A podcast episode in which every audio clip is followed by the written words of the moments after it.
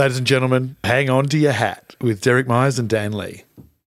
Bad Daddy, you're a naughty boy. These days, fatherhood is everywhere. You can't get away from it. Not that blokes haven't tried. If you're not a father, you've got a father. You're a son of a dad or a daughter of a bloke. But either way, being a dad is no picnic. The fear, the anger, the confusion, and, well, the love, of course. Derek Myers and Dan Lee, together with their special guests, are here to share the highs and lows, the joys and the agony of being a modern dad. But most of all, to let you know that you're not alone.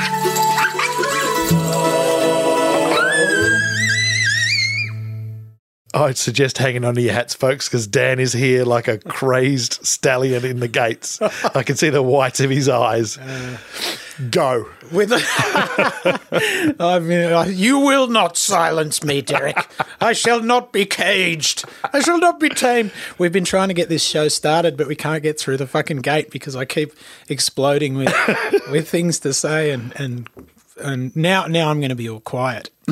Well, that's fine because it allows us to explain what's going on here. Okay. This is the seventh, what I'm calling affectionately as the seventh wave. Right. So the way we've planned this series is That's because you like to make everything seem more dramatic and big than it really is. I just want to sting which is references. fine. If you want to do Tom Waits Seventh references, wave. I'm doing sting references. Oh, don't compare Tom Waits to Sting. I'm sick of people picking Ah. on Sting. Well, listen, if he kept his fucking sex life to himself, I wouldn't be so annoyed with him. What do you mean? What's he done? Well, you know all that tantra he was on about? No. Just making all men feel inadequate. He was he went on fucking Oprah and talked for days about how he could shag his wife for days. And all these women in the audience just sat there going, oh, like this. I thought tantra was when you drank a bottle of vodka and you just couldn't finish. No, it is in, in sort of seventies Melbourne. Yeah, I can't finish. No, no, that. Hurry up. Don't you remember that when Sting started gloating about Nah, his sex life? nah, must have and, blocked it and out. making all these women sweat and and and. You know, even really well-adjusted men were like, "Oh, come on, fucking settle down. Will you, will you just okay?" What's the big take home from Scott? Scott was our first. Well, so.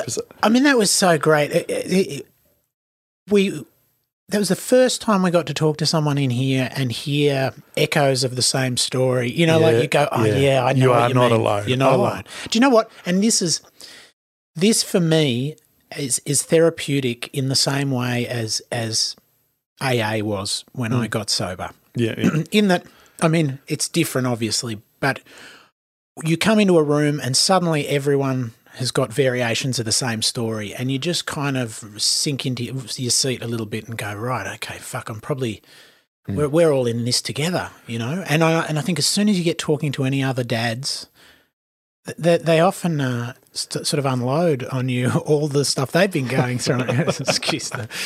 They, they, they unload How do you think they became dads in the first place? Derek. Derek. Sorry. But yes, they they they purge the, their Cut it out now. You're playing to it. so yeah.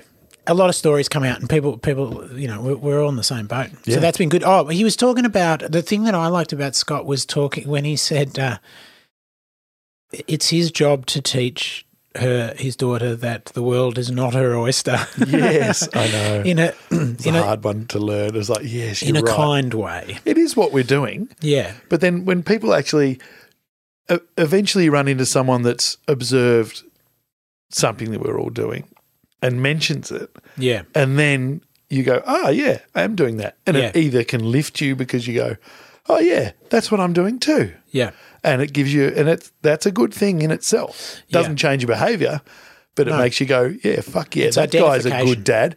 He's doing the right thing. Yeah. His kid's well adjusted. Everything's fine. Yeah. And he just said he does what I do. Yeah. So there's that as well. It's the it's the, the therapeutic effect of identifying with other people. Yeah. You just you're all in there on the same boat.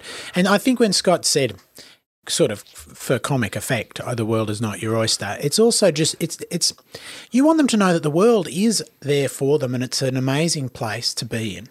But it's not your oyster insofar as it's everyone else's oyster as well.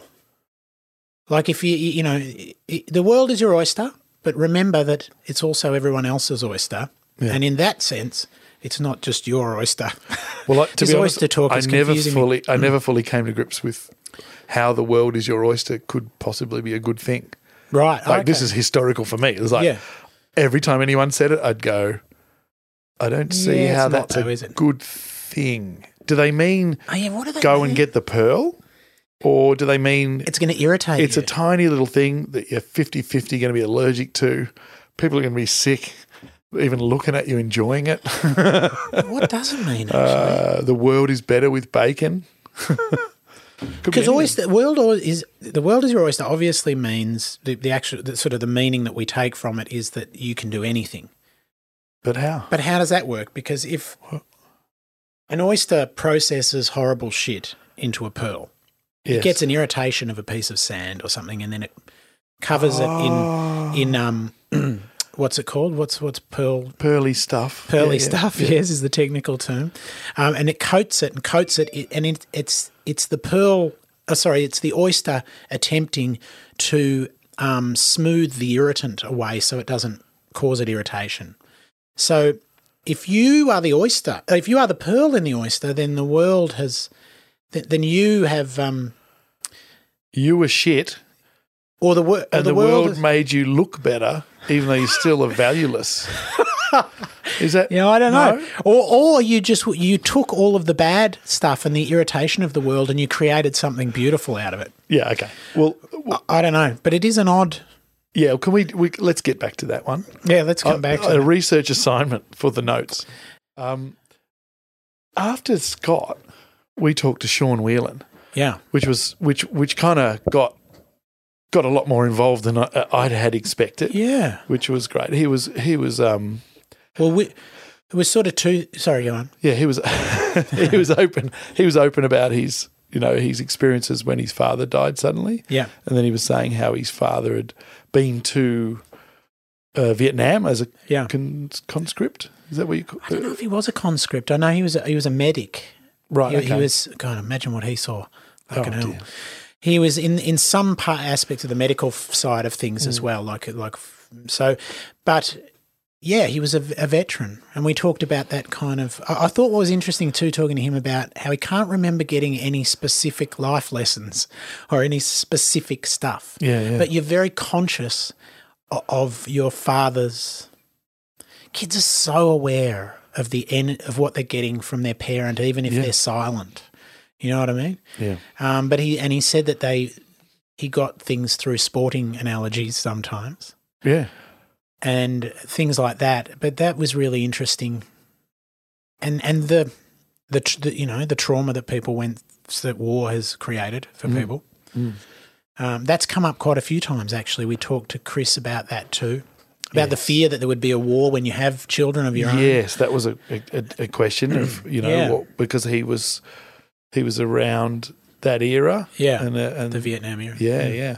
Um, uh, being it's interesting, isn't it? I look at my kids and I on on Anzac Day, and and I'm not you know don't really go over the top with the whole thing. I mean, here we are. I'm, I'm not Yeah. kind of like it's not the Sabbath for me. Here we are recording today. Um, but Yeah. something I do and I've always done since my kids were born, and even before that, Yeah. I put on somebody's version of the band played Waltzing Matilda.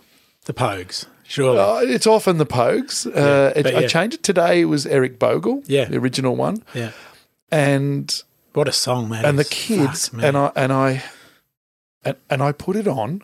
I sat them up. They were around the place. Right? I sat them up in the in the bed in one of their beds, and they sat there together, eleven and nine. And I said, "Listen, you you just have to listen to this. It's just seven minutes. It's not a big price to pay.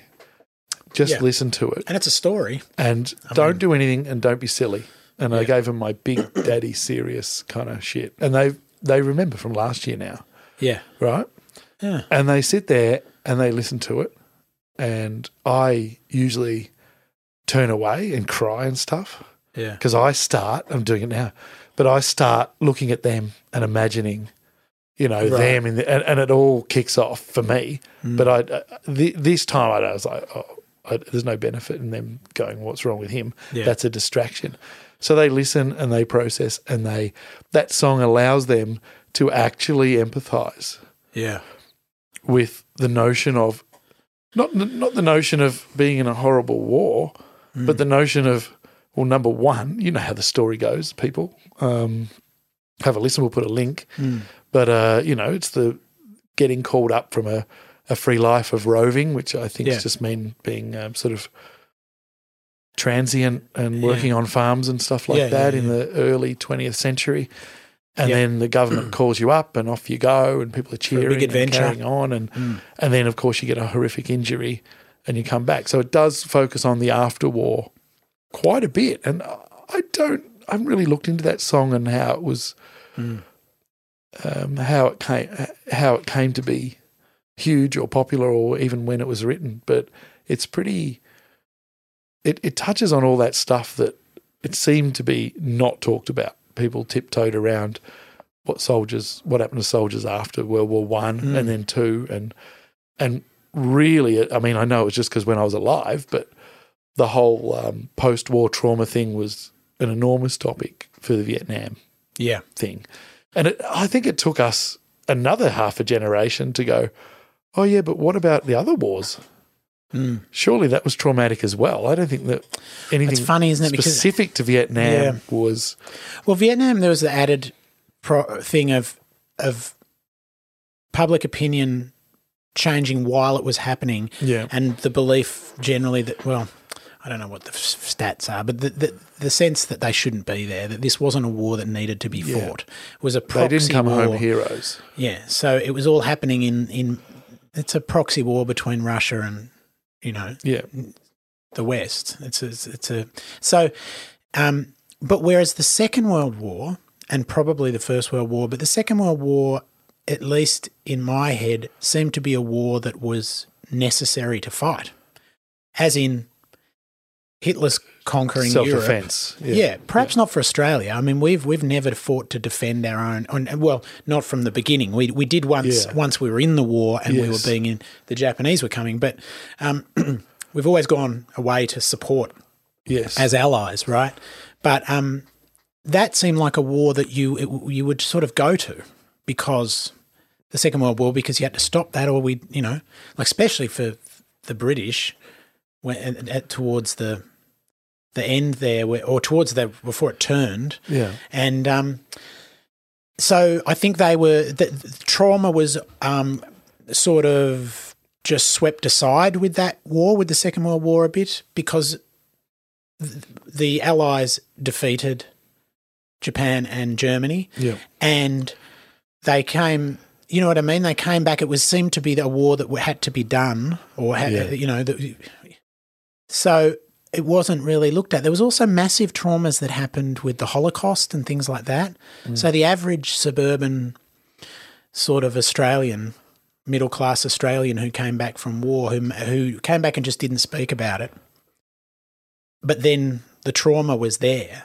Yeah. There was much bigger things that happened and atrocities that happened. So you kind of just internalize it. Mm. So the, does but the that trauma spreads out through And- generations. does- exactly. Does that leave it undealt with? Like, whereas the, yes, it would have been god awful coming back from Vietnam, yeah. all the horrors and more Yeah. of any other war in the past, plus people going, boo. You know what Oh, I mean? Like, yeah. that's, we know that, right? That's horrific. Yeah. But what about the world kind of developing a support thing or at least an acknowledgement? It's eventually, by the time you're 60 or 70, maybe. Man, I fucking look. A couple of weeks ago, We don't, uh, look, let, let's be clear. Hmm. We don't know much about all this stuff, No, no. but we know how to how it passes down from generation to generation. Be, I'll be happy to hear what a professional says, yeah, but, uh, but you know how I said, oh, you're here uh, aware of it. Yeah. Being aware of it isn't going to just wipe it out. no, But I'll tell you what, it's going to shrink it. Yeah, You know what I mean? And and so every generation that that, that is aware of it, you know, will will just bring Well, it down, look, bring just- it down till it might not it might not get you, it might not affect you, it might Yeah. not give you a hard time, and and eventually it might not pass to your kids because why would it? Yeah, exactly. I mean, I joke about how my alcoholism, I blame Hitler invading Poland for my alcoholism. That's my sort of joke. And I only say that because I know that my grandfather went away to war 28 or something like that, having Yeah, yeah. never had a drink in his life, being really quite a, a, a gentle, smart, uh, you know, guy, and came back with a, you know, an alcoholic, basically yeah. and and did the best he could with with all of that. And then I feel like that sort of skips a generation, and then it's like we, we we've this is well kind of research. We, we know that alcoholism runs in families. We know that that. that now, whether that's gen- purely genetic, you know, that certain sort of hereditary You wouldn't think it'd factors be purely. you. No, you wouldn't. Just it's decision some of making it- and genetic and carried over trauma. Yeah, and some of it's just ca- possibly carried over trauma, Mm. together with your personality type, your stuff like that. but I, yeah. you know, the, yeah, it's fascinating. So I've just gone on this little kind of search into the family, and and and it's just blown open all this stuff, and I now have this weirdly this compassion and understanding for all of the the the the bad parenting that I suppose was done by my grandparents that who were trying to deal with their trauma because at least I, I have some sense now of what they weren't able to deal. I mean, imagine going away and doing this stuff. I mean, think of people- people going to war now. Think of you know Syria. Think of anywhere. I mean, it's it's it's terrifying to think of the kind of knock on trauma of that. I suppose in some countries there's just always war, so you never have peacetime long enough to actually get to the point where I'm at, where I'm assessing trauma from a place of relatively. Like I don't have the direct trauma of it. Yeah. But if you're in a place that's like a thousand years ago, or even a few hundred years ago, humanity was constantly at war. I mean, war was the default setting, and then you had brief moments of peace between countries, like a thousand years ago or whatever. Like war was the thing. You expected t- to die, and to, you'd expected trauma, but you also had a great belief in God and the afterlife. That fucking helps, I reckon. Yeah. Like it's easier to go out and throw yourself into the fire and sacrifice yourself for your family if you genuinely believe that this in, in God and and the afterlife and the unity of all people through of your people through religion, etc., etc. M- You know, my parents' generation and their wartime parents, who who were limited in their ability to support their kids' emotional stuff, possibly as and, and, and what happens to kids when they're really, really little. Yeah. You know, I just think about how could those people who who came back from the Second World War and didn't talk about it, had injuries, had my like my grandfather used to talk about how he always knew where the front line was because everyone was running the other way to him. Like Yeah, yeah, he used to yeah. make jokes about how he was running the other way, but the side of his face used to sort of weep and sweat from old gas injuries from from the and his shrapnel wounds and his whatever, and he'd always play it down and joke about it. But then, then this has got to. How can they po- look? I'm in a supermarket trying to deal with a toddler from my place of incredible privilege. Yeah. How could they have ever known? So, eh, like, you could go, well, what am I complaining about? I should just enjoy the privilege I have. But then, I'm I'm in privileged enough to be able to see how how we can improve things. Yeah. So there's no point in me just going, "Oh, I've got it easy, forget about it," because that's how we end up in the trouble in the first place. Yeah. You know what I mean? Got to go, God, with, with compassion. Look back, like how did people deal with it? Yeah. If you go if you go two seasons without a tornado, Yeah, don't just go cool. yeah. I've got nothing to complain about. Instead Yeah. of re- having to rebuild your fucking roof, Yeah. build a tornado shelter. Yes, Or exactly. you know, like uh, do something. Yeah. That's fine. I Yeah. reckon that's fair. That's what we're doing. It's not like we're oh, at a loose end because we're privileged, so we're just pretending to be to, to, to look for details in trying to be better fathers. It's Yeah. like well, no, Yeah. everyone's doing it. We're just talking about it. We're, we're just talking about it, and, and we're in a position because of this podcast to have been, you know, it's on my mind even more to sort of explore it. And then Sean says things like his father never mentioned the war, but he had a lot of war paraphernalia around, Yeah. and he never And even, that is a mention and, in another well, language. Yes, but and never kind of even spoke to it, Yeah. his mother about it. He Yeah. found out later, which is fascinating. So you've got to wonder. Like I can't go a day without telling my wife about my you know trauma with the kids like what's he what's he talking about i don't understand what's going on like we're always talking about how Yeah, to yeah, be yeah. better parents and stuff like that but look these things just ripple out out into the into the generations into, into and and Yeah. God knows what it's like for Aboriginal people and trauma and, and, and, and Jews and and Sudanese survivors and, Yep. and the, you know surely for generations there's going to be this sort of stuff. But w- you may not even notice the trauma until they get to a place where the trauma stops. You know what I mean? Because if mm. it's just trauma intergenerationally forever there's just war all the time. You, you, you know you're just traumatized you get to somewhere where it's a little bit safe you get your head above water and the trauma comes out Yeah. The the other part, the o- part two of Sean's of our chat with Sean, and that was the sperm donor stuff. right Now I had some grotesque thoughts when I was reading the notes you'd written because you'd actually spelt it like a doner Oh, kebab. so I kept thinking of doner kebabs at the same time as Sean's sperm. So it was, it was a bit awkward for a bit, but I corrected that. yeah Um, big takeaways from that. I got I, I had big takeaways from that because um, uh, because of the shall we tell the people how how we did it? We chatted to to Sean and we didn't mention any names and respected the privacy because he's a sperm donor, yeah right? Not a father. So we'll get to that. Yeah. Right. So it's a so his whole story is basically involves apart from his act the actual actions of doing it and what's involved in doning. Yeah. It was great. he's the anti-father Yeah, and it's sort of what came out of it. it. It's a it's a story about another family. So respect their privacy. We didn't use their names or anything like that.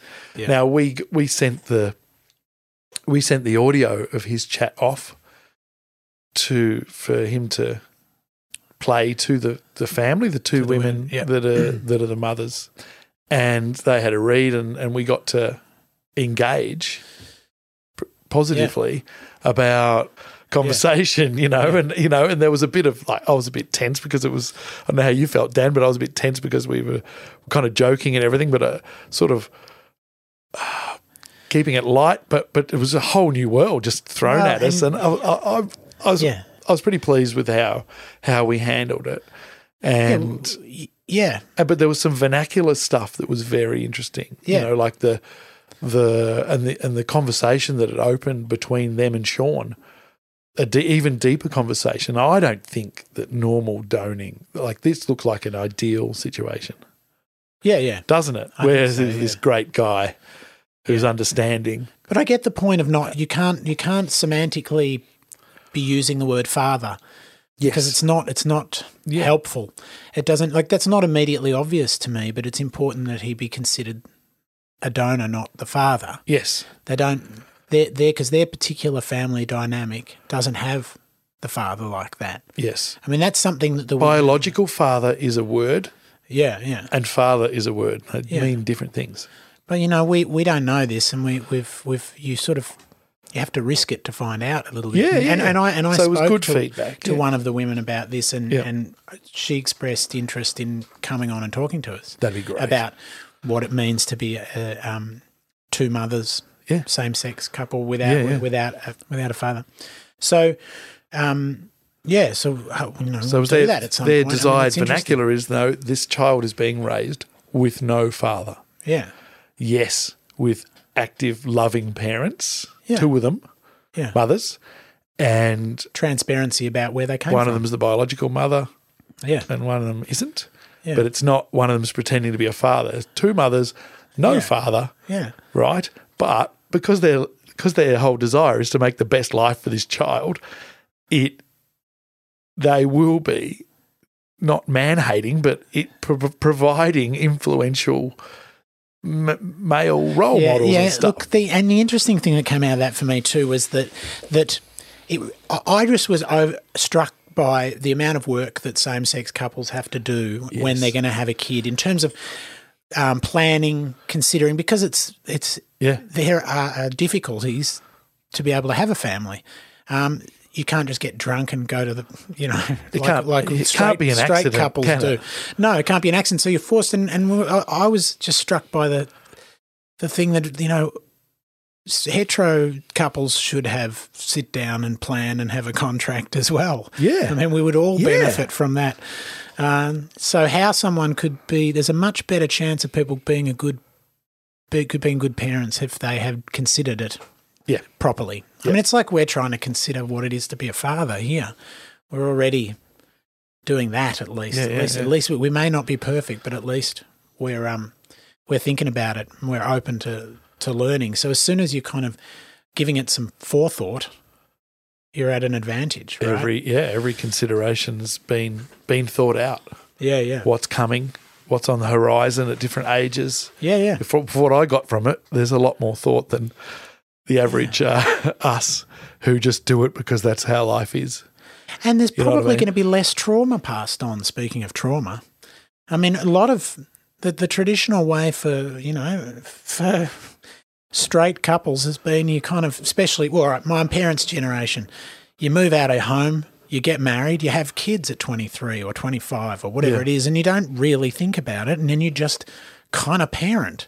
Yeah, and yeah. before them, it was just you didn't even probably kiss a girl until you were willing to marry them as a Yeah. man, and then you went away to war, and then you came back. So there's very little conscious kind of thought about it's just what you do next, Yeah. and so that's that's a fucking It's got to outweigh. I think Yeah. summing up, it's got to completely outweigh, yeah you know, the issues of, oh, yeah, but you've got to have a father. yeah. Dr. Um, Dr. Higgins was fabulous too. Our Yeah. third, our third in the season. Yeah. Um, good on him for coming in because it was also number one. It was great to talk to someone who had that was our, our kids that were older than either mine or your, or yours, like Yeah. another. So, and Well- also so grandfather. So, and he, we didn't talk about his grandfatherness really. I, I mean, I felt it's for with another that, day. Yeah, and I, I was, we, we kind of, we were, we were a bit scattergun with, with him, and I, I think I was a bit nervous probably too. And but, it, but it'll be, be good to really kind of get down to more detail with him in future about grandkids and about all that sort of stuff. For his, sure. his parents. I mean, I want to be his son-in-law. Yeah, I know. It's like a, not in a weird way. Sorry. no, he's a bit of a he's a bit of a super dad and a super granddad, really. yeah, just just and which I felt I felt sort of um, makes me. I, was, I said something to Missy about, oh God, it's a it's a big thing to live up to, and she said, yeah, but if you know, if if people. If people, ma- this is going to sound incestuous. If people marry, you know that thing about you marry your father or Yep, you marry yep. your mother, it, you you you you're attracted to people that seem to embody values that you have in your family. Yeah. So if I look at it like that, she she must think that I'm up to the task of being the kind of father that he is. Exactly. and he's very good.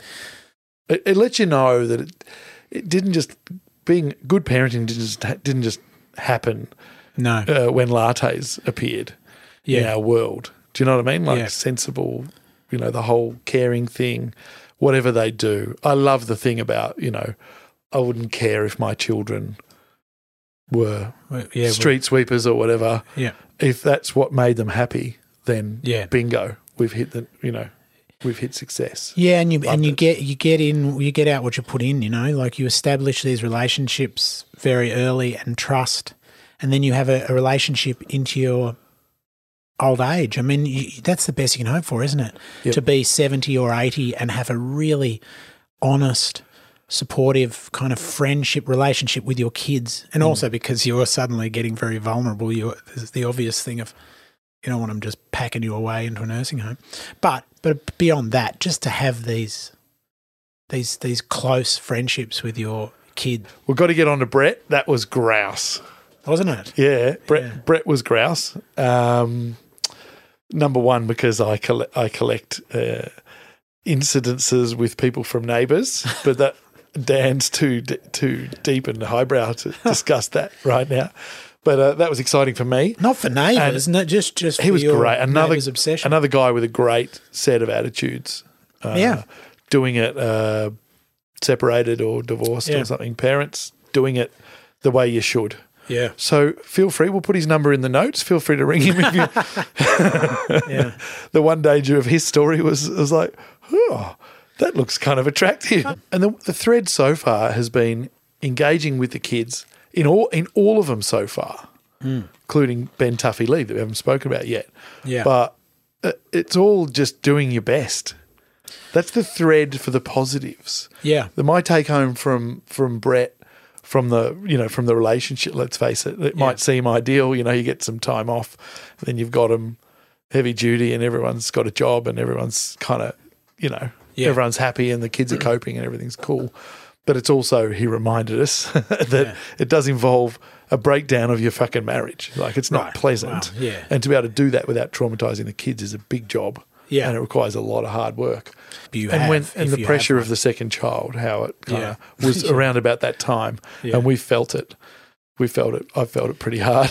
Yeah, the And- and, importance and of the like, take home, getting your, you know, Right. get involved with your partner. Uh, you know, Don't forget each you other. can. It's Don't like the oxygen in the aeroplane. yeah, You've got to, put your mask on first. yeah, Yeah, I think that's true. It's very easy to get so um, involved with keeping the family going that you you don't see each other anymore, and you don't. I mean, and that over time just yeah. He talked about capital, didn't he? He talked about having having stuff in reserve or something. You know, Yeah, you need yeah. to build up these moments of connection with your partner so that they don't dwindle into the red. yeah, Um, otherwise, Yes. otherwise you may, I suppose, you may find that you've just kind of broken up without even knowing it. Yeah. For some people, you know, it's just kind of over uh, long before you actually come up for air. Yeah, and yeah. hopefully, then, if that is the case, then you're able to be amicable and you're able to come up with a a situation like he did, where there's still plenty of um, respect and love and cooperation, Mm. and then the kids are okay and everyone's. I mean, you know, yeah. And something I learned this morning that I reckon would have been good to have one of his tips, a Yeah. physical tip that from him was to prep the what you want them to have for breakfast in the bottom shelf of the fridge Right. so that they can get up, leave you the fuck asleep yeah, and get their breakfast. Because Yeah. we I never did that. Like my kids now get this later on now. They get Yeah. their own breakfast. Yeah. But fuck they sure as hell haven't been uh, yeah. trained into getting something that makes sense. I my son brought me a cup of tea this morning. I said, "What have you got?" He goes, "Nothing." I'm going, "What is it?" You know, he had Milo with ice cream in it yeah. breakfast. I'm going, "What are you doing?" He goes, "It's a holiday." It's like, "Oh Christ!" Was that you okay, saying so that- we've trained him to holidays, no rules, which is bad. I'm sure. Didn't you say that Baby Tom brought you um, a He really do- strong coffee? he once? dosed me up. he Yeah. dosed you because he, He didn't want you to me sleep. In. Yeah. so And he he brought you a quadruple coffee. Uh, Yeah, he did. It was like, boo. He really wanted me up because I said, you can't have your screen time unless I'm up yeah. with the fortnight. Right. Right. So that was a, that's a rule. So Yeah. it was, that is a rule. Honest. Yeah. And so he, he dosed me hardcore. He Yeah. just dosed me. I said, this coffee tastes kind of funny. and then I was like pinging off the wall. It's so strong it doesn't even taste like coffee anymore. and there was another time when he was, he didn't want me to get up. He said, Oh. "Oh, when we get up, we'll do the dishes or whatever." so he crushed some Valium and put it no, in. he, no, he made me a coffee that was j- virtually no coffee in it. Right. I said, "Get me a get me a uh, instant coffee." Sorry, yes, I do do that sometimes. and he just so the kids can do it. Mm. And uh, yeah, he put a half a teaspoon in yeah. because he didn't want me up because it was dish time. Right, right. Yeah, So, yeah. crafty.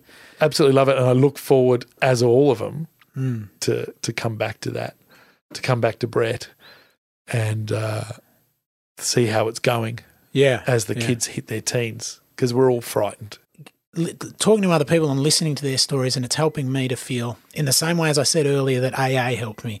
Going to a room full of alkies, and if you're an alkie, that is, you go into a room of, of others like you, and you suddenly hear the the the, the honest way they're living and dealing with their Yeah. life. Yeah. Sober or otherwise, and that's very helpful. It's certainly a good starting point. Yeah. Then you can go and read books Yep. that'll all be counter to each other. Just You know? because it's easier to be a father than it is a mother doesn't mean it's it's not tough. Yeah. Doesn't mean it's not tough. Yeah. And you're not alone. You're not alone. You want to do it properly for Christ's sake. All right, tune in next week. Yeah. We've got someone grouse lined up. Oh, you wait. Oh, you just wait. Good night, folks.